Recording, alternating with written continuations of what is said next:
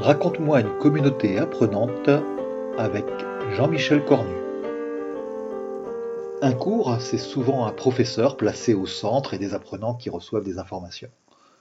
Mais les exercices en particulier, lorsqu'ils sont faits collectivement entre les apprenants, aident énormément ceux-ci à mémoriser les contenus et à se les approprier.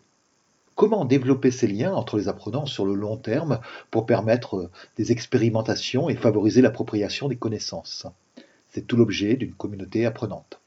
Tout d'abord, il faut comprendre la notion de communauté. Il y a deux grands types de groupes, euh, les groupes en étoiles, par exemple du professeur vers les élèves, ou à l'inverse, les élèves qui vont chercher les contenus dans la classe inversée, et puis les groupes en réseau. Cette fois, on a idéalement plus de centres euh, avec deux avantages. Tout d'abord, eh on a plus d'initiatives par rapport à un groupe en étoile. Et puis, on a aussi plus d'échanges entre les membres. Mais ces groupes euh, en réseau sont quand même beaucoup moins bien connus. Tout d'abord, on a les petites équipes projets qui sont actives, mais assez limitées en nombre. Euh, elles sont en général limitées à 12 personnes pour des raisons qu'on a retrouvées en sciences cognitives, mais qui sont bien connues également dans le domaine du sens commun. Dans ce cas-là, dans les petites équipes projets, pratiquement tout le monde s'implique parce que tout le monde voit tout le monde, à quelques exceptions près bien sûr. Et puis on a les grandes communautés en réseau. Alors elles sont plus grandes, mais aussi moins productives parce que finalement, eh bien dans ce cas-là, personne ne fait rien, mais à quelques exceptions près.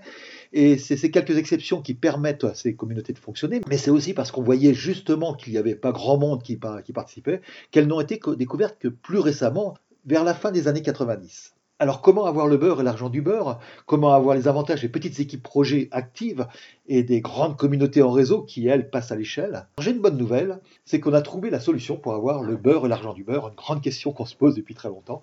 Il suffit d'avoir la moitié du beurre et la moitié de l'argent du beurre. Dans notre cas de figure, eh on va avoir une communauté de projets qui va être organisée à la fois sous forme d'une grande communauté, mais aussi de petits projets. Donc on va faire une communauté de projets pour avoir l'avantage des deux, l'activité des petites équipes projets et le, passage à l'échelle de la grande communauté de réseau.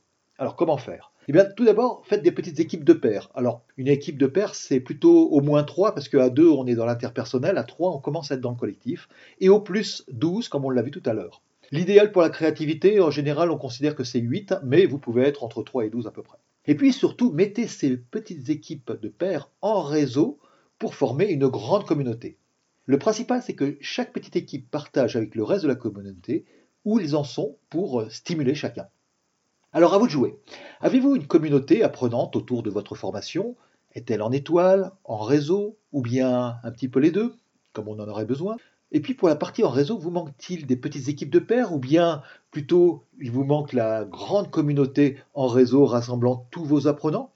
Comment allez-vous compléter votre communauté apprenante pour bénéficier de tous les avantages de ces types de groupes?